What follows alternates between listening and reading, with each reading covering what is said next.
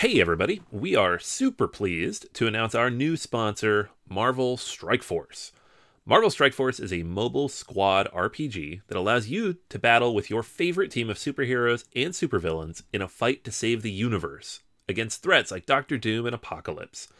The goal power up your favorite characters to complete missions, unlock gear and other resources, and beat other players in PvP modes such as Alliance War and Real Time Arena. And the best part Marvel Strike Force just reached its six year anniversary, which means free stuff when you sign up via our unique link in the description. The anniversary consists of weekly events and bonuses. Just complete each event, and you'll receive special awards and skins. Make sure to log in each day and every week to take advantage of all the new characters that are being released specifically for this event. This will be Marvel Strike Force's most generous event to date, so don't miss out.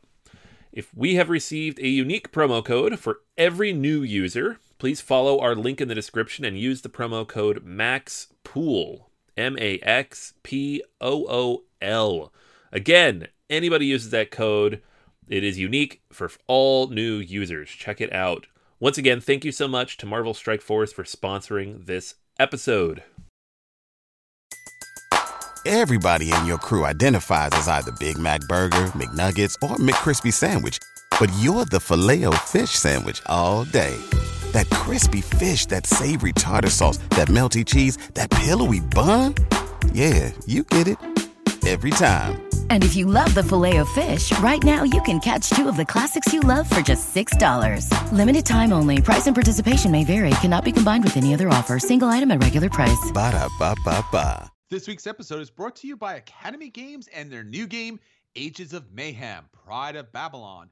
A new tactical board game for two to four players is now on Kickstarter.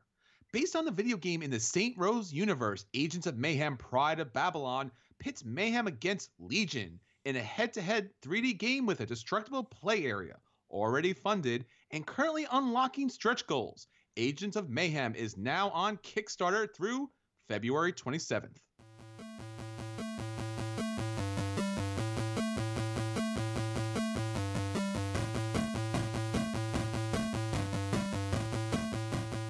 Welcome to Board Gamers Anonymous, episode 157. If you like, or if your friends like video games, try out these other games.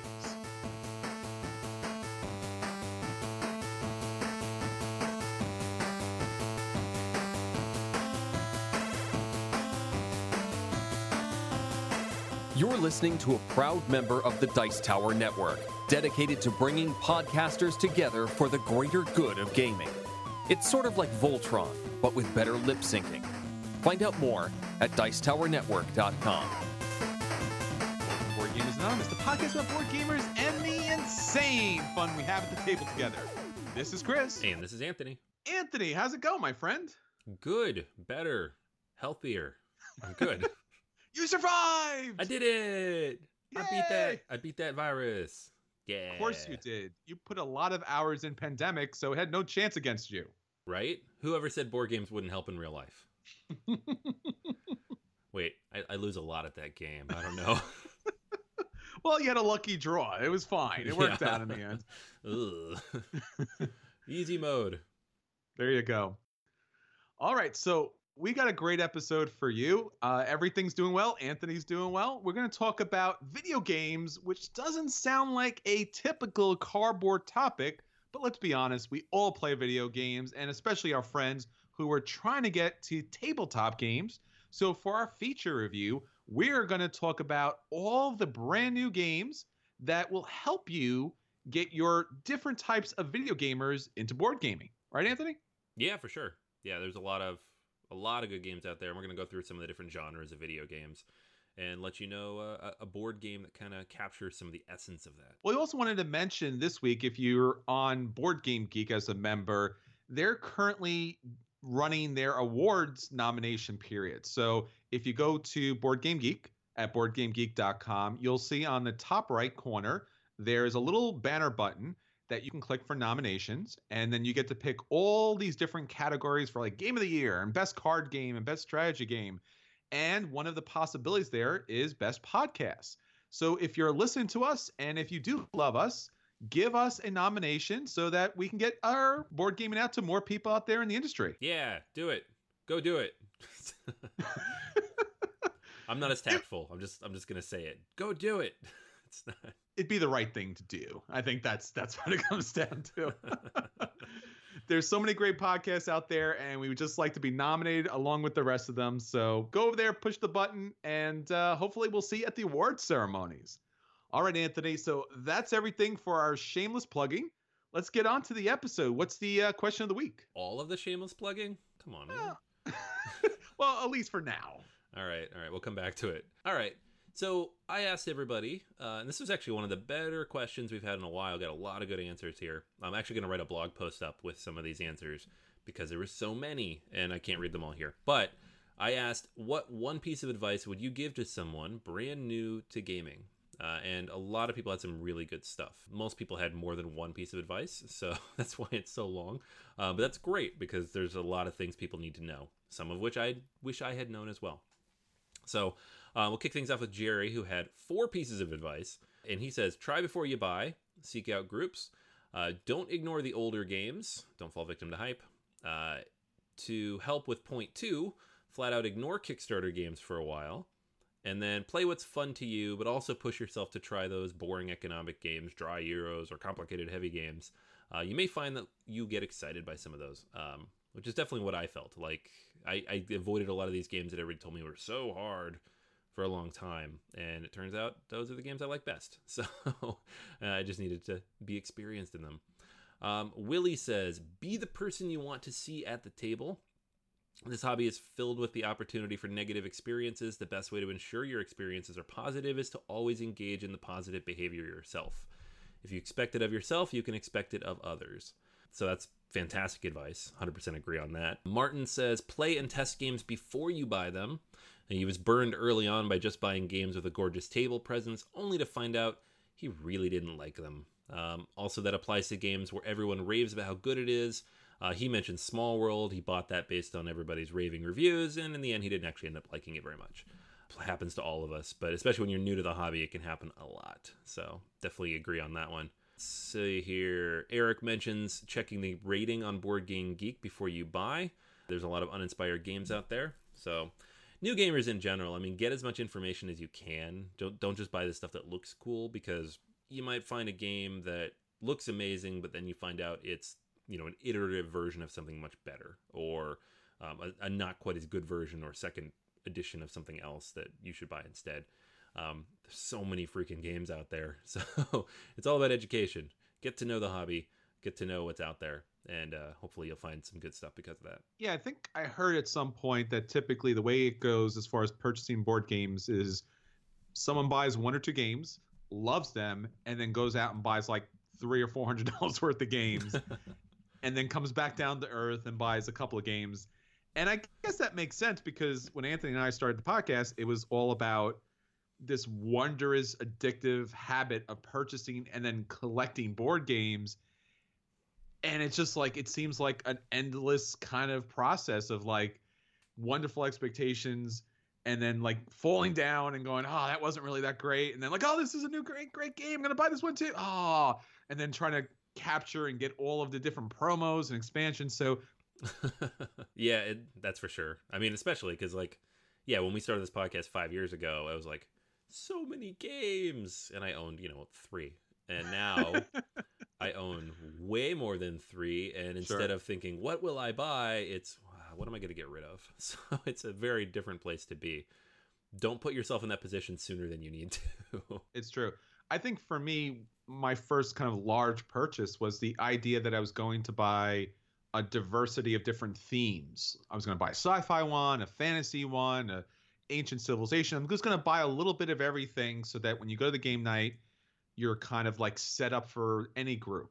And learning and understanding board game groups and how different they tend to be from group to group and the situation that you'll find yourself in as, as far as like what table space is available and how much time do you have and how frequently do new people come and how heavy are the gamers there's so much complexity just from that group of people who could be playing with you that that really has to be taken into consideration sometimes almost first before you purchase these games because I have games in my collection that I just haven't been able to find the group or the right number of people, the right scenario to play with, which is a shame because they're probably great games, but just haven't gotten them out yet.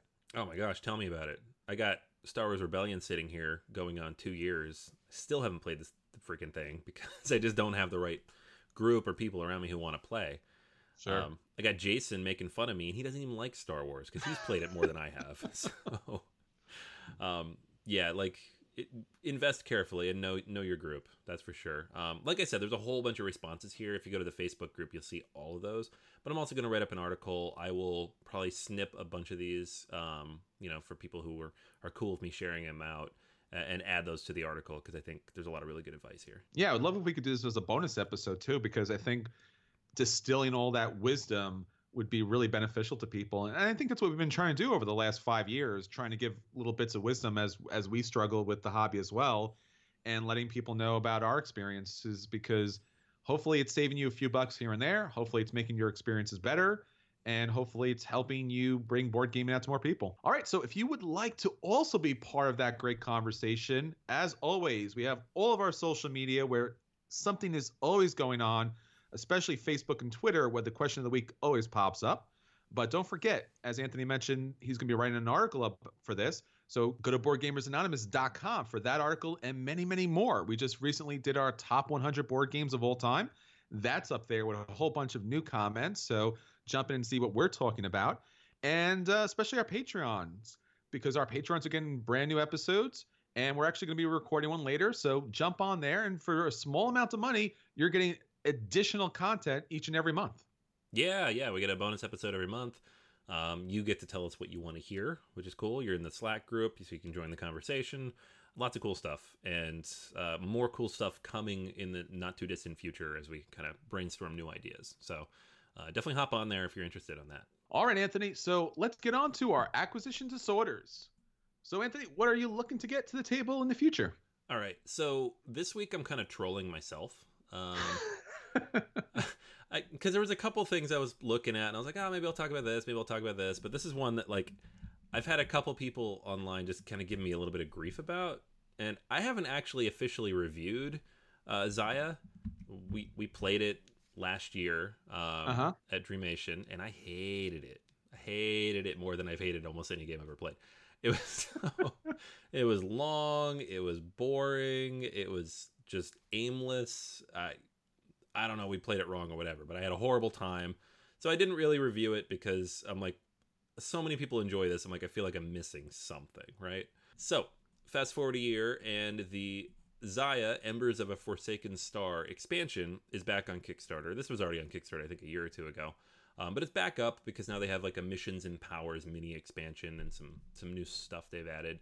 And the reason that I put this on here is because everybody I've talked to uh, in the solo gaming space, but also just in general about this game, says that the expansion adds so much to it.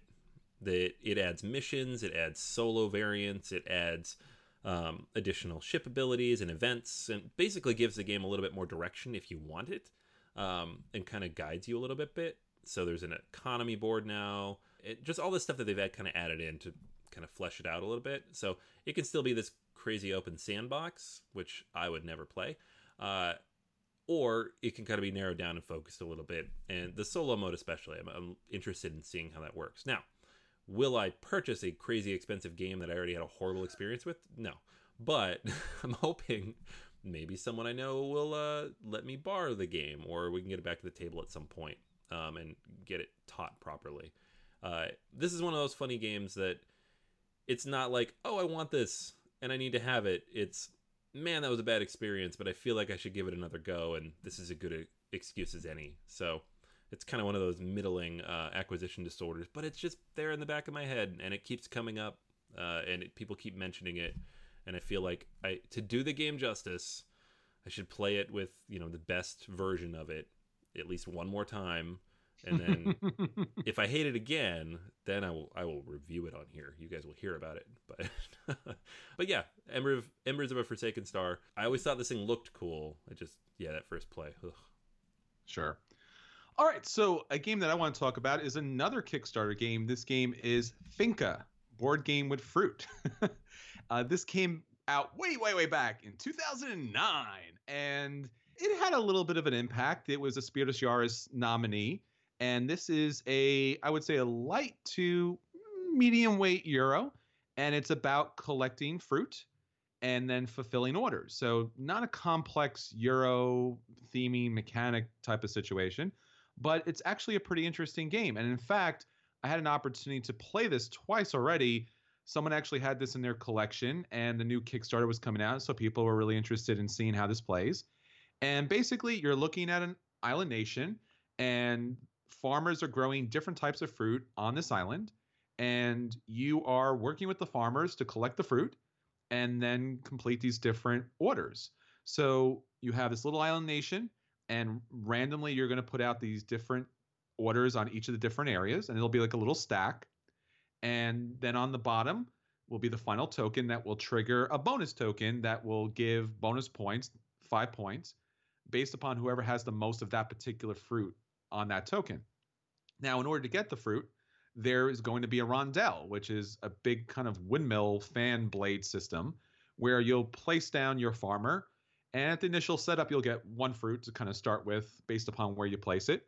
And then you kind of do this system where you're going to move around the the rondel. So basically, you can pick up oranges and you can move it based upon where you are on that rondel. So if you're by yourself, you could only move it one. But if it happens that there are other meeples on there, you can move the number of spaces equal to the number of meeples on that space. So there's three meeples, you can move three three spots. It has to be exact. And then when you land on a different spot, depending on how many meeples are there, you will collect that many of that particular fruit. So if you land on a spot with four meeples, you might get four oranges or four grapes for that situation. So it's definitely on the light to medium side. It's a it's a it's a quick game. I wouldn't say it's a filler. You could probably knock this game out in maybe about 40 minutes. There's a little bit of a very small amount of AP dealing with the rondel as far as this one allows me to move two, the other one allows me to move one, and this one allows me to move four. So if I move that there, I'll get this, and I'll move that there. And then basically, you're just fulfilling these contracts. And if you get one to six, as far as one contract wants one fruit, and then all the way at the end, one contract wants six different fruit, you can get a bonus token.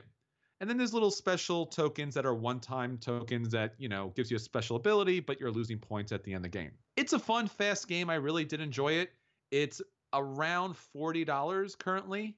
We're dealing with euros here, so depending on the market, it might be a dollar or more or a dollar less. But it's definitely something you should take a look on Kickstarter. They haven't reached their funding goal yet. They're about 14,000. They need about 18 and change in order to reach that goal. And this campaign wraps up on Wednesday, March 14th. So definitely something to check out. As far as the game review is going to go, I'm going to give this game a buy as long as you can find it previously used. If you're going to back the Kickstarter, check on the different stretch goals because that might make it a little bit more worth your while. All right, so that's everything for acquisition disorders. Now to our at the table. So, Anthony, what have you gotten to the table this week? Alrighty, so not a whole ton, but one new game I did get a chance to play is Uwe Rosenberg's second game in his puzzle trilogy. Yeah, there's a puzzle trilogy. I love it. I'm just the puzzles. Um, this one's called Indian Summer. So it is. Uh, it's got the polyominoes. It's got the tile board. It looks very similar to Cottage Garden or Patchwork or some parts of Feast for Odin but it is its own unique game. Um, I was actually worried it would be kind of too similar to Cottage Garden since it is part of this trilogy, but it's it's fairly unique, um, it, at least as far as tile laying puzzle games go. The basic idea of the game is you're going to be taking these different forest tiles, different types of leaves, of three, four, or five uh, squares on them, and you'll be placing them on your personal board. All the personal boards are different. I think the game comes with six of them, and they're each double sided. So there's 12 different possible configurations. And the way it works is you start the game with five of these tiles next to your backpack. The order that they are in next to your backpack is the order you have to play them. So there's a little bit of programming here. Um, when you start the game, that's random, but later on, you'll be kind of able to manipulate that a little bit as you pull new tiles. So you place these tiles down on your board, and each of the tiles has a hole on it. And the hole, if it covers one of these special icons, you get that token. Uh, and the tokens are blueberry, which lets you um, you spend the blueberry and you can take new tiles from the the supply. So the reason this would be useful is maybe the tiles that are there right now are more useful to you um, versus waiting for your personal supply to completely run out, which means you automatically refill. So it's kind of a, a way to manipulate a little bit. Um, there's a nut tile. This allows you to swap in and place a squirrel down on the board, and the squirrel just covers a single square that helps you fill in those holes. There's a mushroom that lets you steal tiles from somebody else, which is a really good way to get the tiles you need. Um, and then there's a feather, which you can only really get one or two of in the game, and it lets you take two turns um, back to back. So, which is extremely useful. So, you're going to place these tiles out, and every time you cover one of these little sectors, there's a sector of six, you're going to get those special icons that I, um, I described. And then you can actually get more of them as well. So the way you get more of them is you take animal tiles off of the center board and you cover up these holes.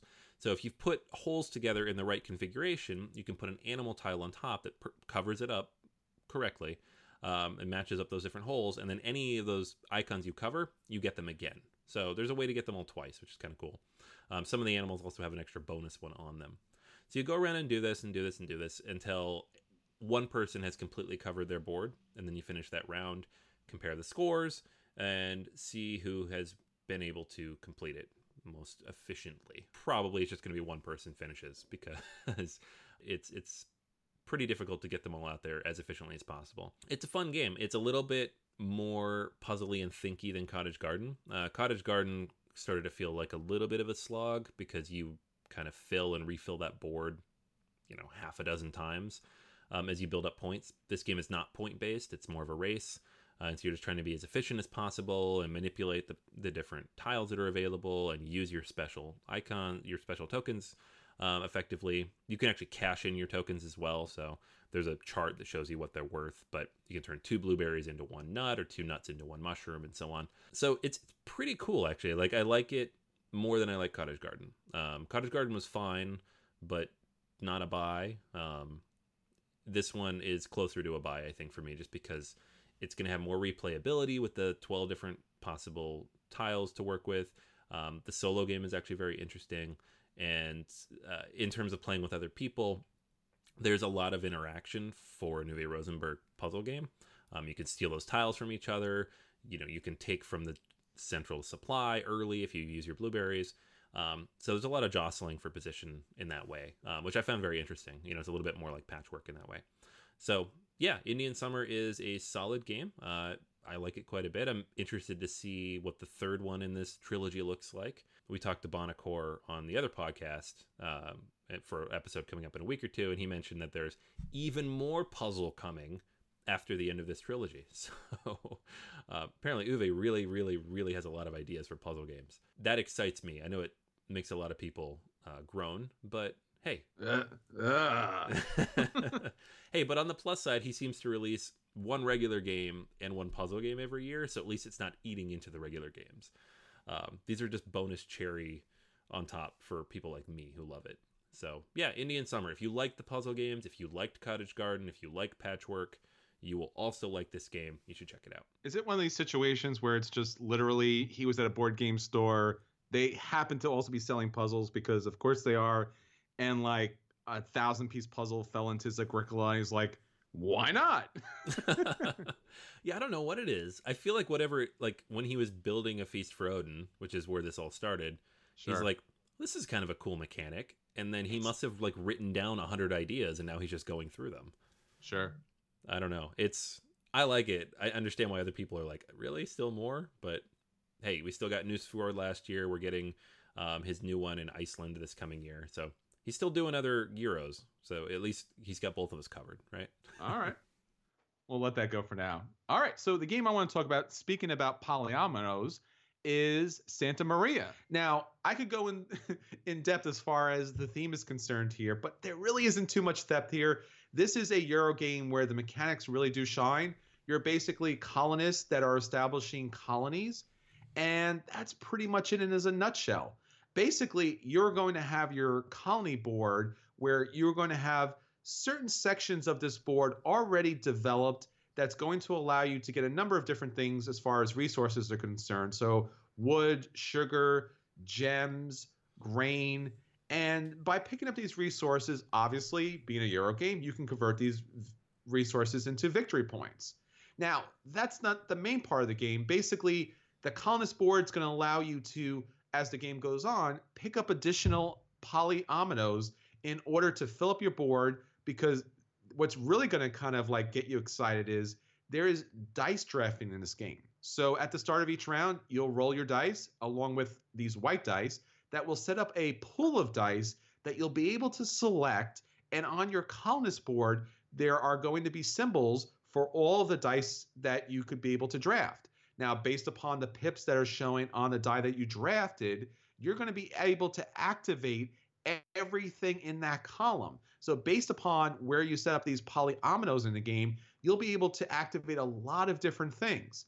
Now, your dice, these blue dice that you get, will be able to activate different rows. Now, the challenge is when do you activate what at which point? Because it is possible that one die might block out the other die because once you activate a building, it's done for that round. And if you activate in such a way that cuts off those other buildings, then you're not going to be able to use other dice to activate it. So it's a little tricky as far as kind of figuring out which should happen first, but it's pretty straightforward because basically you're getting resources, you're getting conquistadors that are going to give you an opportunity to get additional gold for that round. And gold is a wild resource in the game. But also, if you're highest or one of the highest on the conquistador track, you're going to score additional victory points at the end of the round. There's also a prayer track in this game because you're going to be able to recruit the religious monks in order to skate in order to score additional victory points throughout the game or resources or final end game bonus scores. So this prayer track is going to allow you to do a lot of different things because at the start of the game, you're not going to be able to use these tokens to get these ongoing bonuses, end game bonuses, or one-time abilities, but moving up that prayer track is essential if you're going to win this game. Now, additionally to all of that, there's also a shipping track. So you want to be able to pick up the ships, and the shipping track is going to have a resource course in order to ship those particular goods. But once you pay the resource course for those goods, you'll be able to flip the tile over, it'll become a ship, it goes onto your board, and then at the end of each round, you'll be able to score additional money, additional conquistadors, additional additional prayers, and additional happiness. Now, I've been talking about victory points throughout this whole game, but in this game, happiness is victory points. So, strangely enough, there's these little pink circles with these people that are victory points in the game. It's a little odd. It, it's kind of doesn't really fit with the game so much. That's going to be the token for your victory points throughout the game. This is a medium weight euro that I think everyone's going to enjoy. There's a lot of opportunities to score victory points throughout the game. The polyomino element isn't too crazy. There's basically only two shapes, and you pretty much could put together something. The variability as far as the special ability you get to start the game, and the ones that'll be available for everybody, and the final additional endpoint goals, they change each and every game. So this game has a lot of replayability. Santa Maria is a buy, and I think it's something everyone will enjoy. It looks simple. It looks kind of, you know, simplistic as far as the format's concerned, but it's definitely a very deep game, and I think it's something you'll enjoy. Yeah, I definitely want to check it out. That's two weeks in a row you've thrown polyomino at me. making a list. And I and I know that you're a big fan of that. I'm not the biggest fan of this. So when I saw that that was an element of the game, I was like, ugh, I, I don't know about this. But it's actually a lot of fun being able to kind of build up your little polyomino tableau in order to activate it based upon pulling the right dice at the right time. So a lot of fun to this game. Yeah, I'll have to check it out. All right, so for our feature review, we are talking about if you happen to, or if your friends happen to, like video games. I mean, seriously, who doesn't? We want to tell you which games would match it up perfectly for what particular video games they love. Now, you're going to be surprised but Anthony and I had a prior life as video game players. What? I know. We're gonna lose so many listeners. No, no, everybody else in the same boat. You got to you got to yes. do what you got to do, guys. It's it's, it's true. yeah, we used to play a lot of video games, and we definitely played all of these different genres. I guess still in some respects is still a big, huge RTS fan. How about you, Anthony? Yeah, I don't know, a little bit of everything. I was real, real big into RPGs in high school um, in college. Okay. Civ Builders always been one of my favorites, and then uh, Sure. platformers. Really, like I've always enjoyed like the Mario type stuff. So um, RTS I like in theory, but I'm really bad at them. So Sure. I, I don't know. I think I just get impatient. that- See, that's funny because I always get impatient with platformers because I don't like precision jumping. Mm. and I just I'm just glad that life is not built around precision jumping. so, you know, real time strategy that happens all the time. You know, hopefully not any of the other crazy ones, but city building, civ buildings, you know, 4x strategy. I don't know. Every time you're out there in life, you might have to do some tower defense, but yeah, I don't want to have to absolutely positively jump a certain amount of space in order not to die. it's escapism, man. It's video games. It's not real life. I guess. Who thought that would be a mechanic? Jumping. You know what, man? Jumping. That's going to be the thing. We're going to be, everyone's going to be crazy. Who thought about the jumping? first Come on. I know. I used to play Pitfall where you have to jump on the alligator's Oh, yeah. eyeballs so that you don't get eaten. So yeah, it goes it goes way back, man. Even way way further than Mario. Yeah, well, you know, I guess it showed my age. I don't know.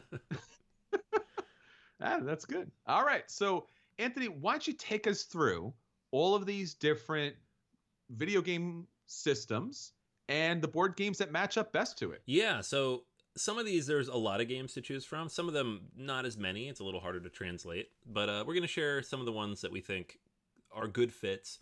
And then there might be other ones as well that you think would also be a good fit. So if you have other options or other things that you think would be um, good recommendations for people in these categories, let us know on the on the regular places, Facebook, Twitter, and all that. Uh, so yeah, speaking of platformers, we're going to start off with uh, the platformer genre. Now, as you might imagine, a game about twitch reflexes and jumping um, doesn't have a ton of board game analogs, but uh, one that I think does fit pretty well is Escape: The Curse of the Temple. Um, this is the one. If you've never played it, you've probably heard it somewhere in the background. Uh, it's got that crazy soundtrack and freaking timer, and everybody's always in a rush, and it's very tense. It's like a ten minute game, but you got to get into the temple, you got to get out of the temple, and it's you know it's it's not quite a dexterity game, but it's definitely a reflex game. So it definitely fits that kind of a platformer style. The next one here is racing games. Uh, so there's a lot of different ways to look at this, but I think that the game that I always thought felt the most video game-ish, um, at least from the, the simulation side of things, is Thunder Alley. Uh, and then there's Grand Prix, which is also built on the Thunder Alley system, and I think they have like a post-apocalyptic one they're working on, same system. So you can cover all your racing genres that way.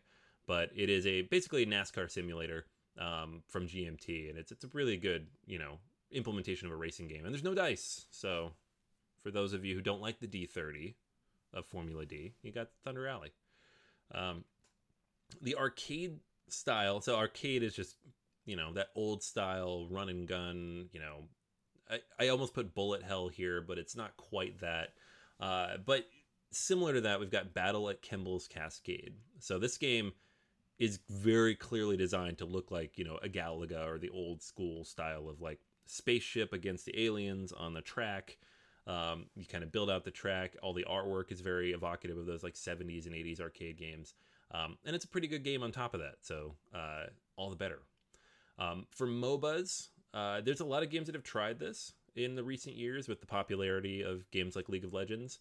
Most of them aren't very good, uh, but Rum and, Bo- Rum and Bones Second Tide is actually pretty good. Um, it fixes a lot of the problems of the first edition and feels quite a bit like what a MOBA feels like when you're being successful in those games. So uh, it's definitely one worth checking out. Now, speaking of real time strategy RTSs, XCOM, the board game, uh, is a perfect implementation here, really, because it it takes kind of those ideas behind XCOM and the the real time strategy elements of that game, and it puts it into a real time board game using an app. So uh, it's kind of got that stress and pressure of you know, these all these things are happening at the same time, and you need to make sure that you are managing all of them at the same time. So um, very interesting take on that. First person shooters, again, a few games have tried this, not very many of them pull it off. Uh, most of them end up just being kind of adventure or dungeon crawls, like Doom. Uh, but Adrenaline from Czech Games uh, does a really decent job of kind of replicating what it an FPS is like. You know, the run and gun nature uh, of that genre, especially the multiplayer side of it. So that's Adrenaline, uh, and there's an expansion for that coming out soon too, some more content. On the puzzle side, and we're talking like your you know your match four type of games. We've got Potion Explosion, which is basically one of those games turned into a board game. So that was an easy one, and I'll take the freebie.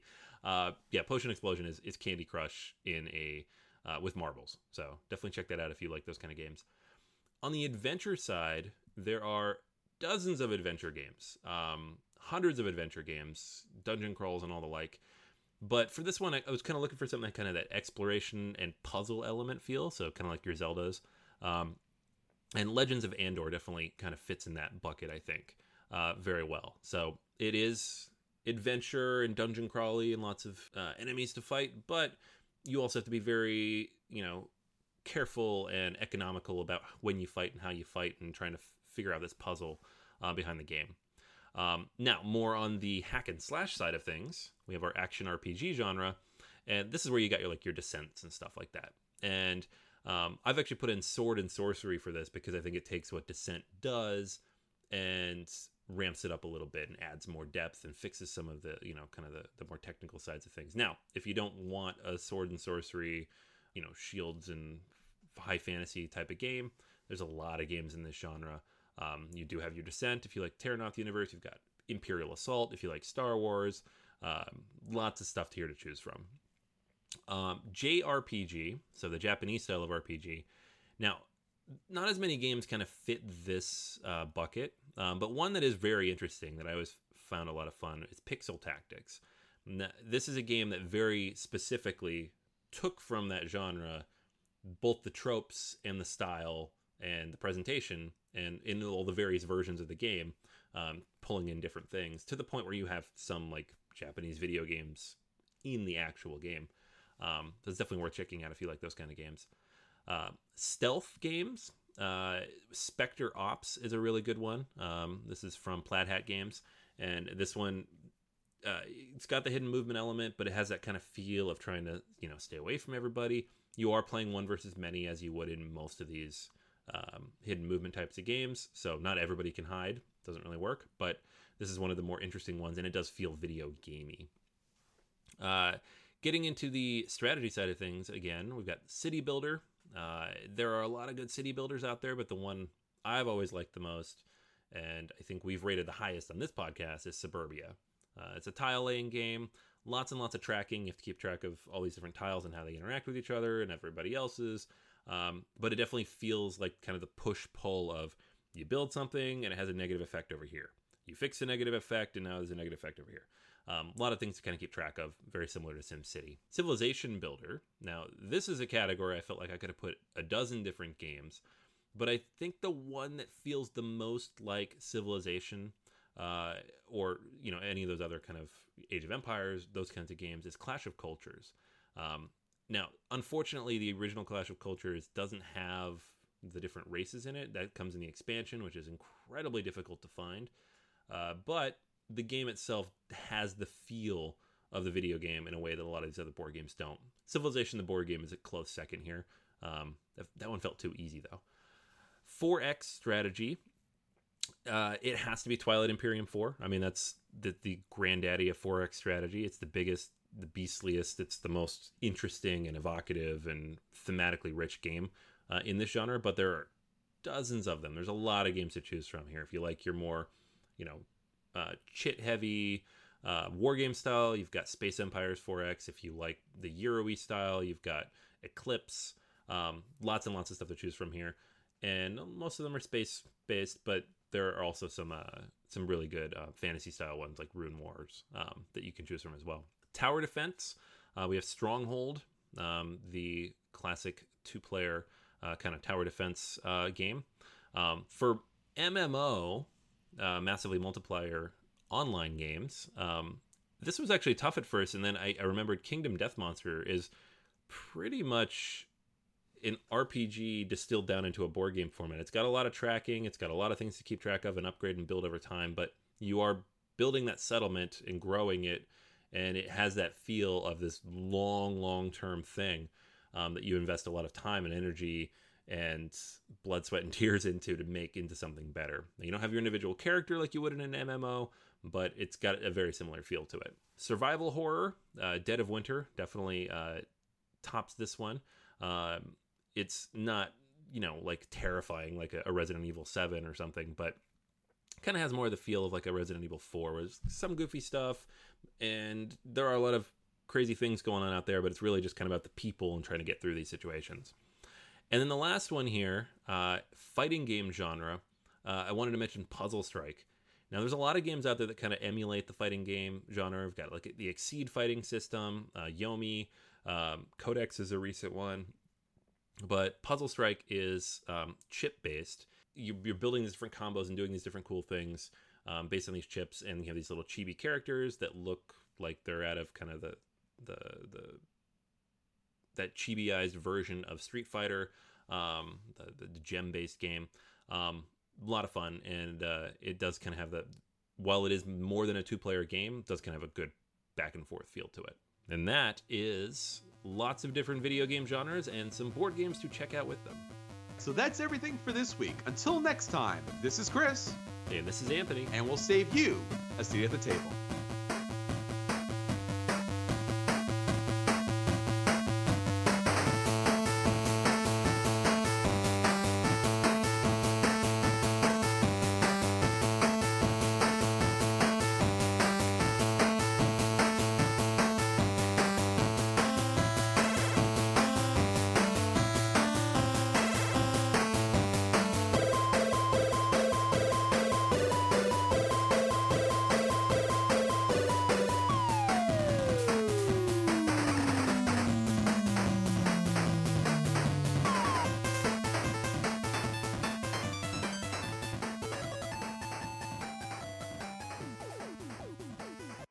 Say goodbye to your credit card rewards. Greedy corporate mega stores, led by Walmart and Target, are pushing for a law in Congress to take away your hard earned cash back and travel points to line their pockets. The Durbin Marshall credit card bill would enact harmful credit card routing mandates that would end credit card rewards as we know it. If you love your credit card rewards, tell your lawmakers hands off my rewards. Tell them to oppose the Durbin Marshall credit card bill.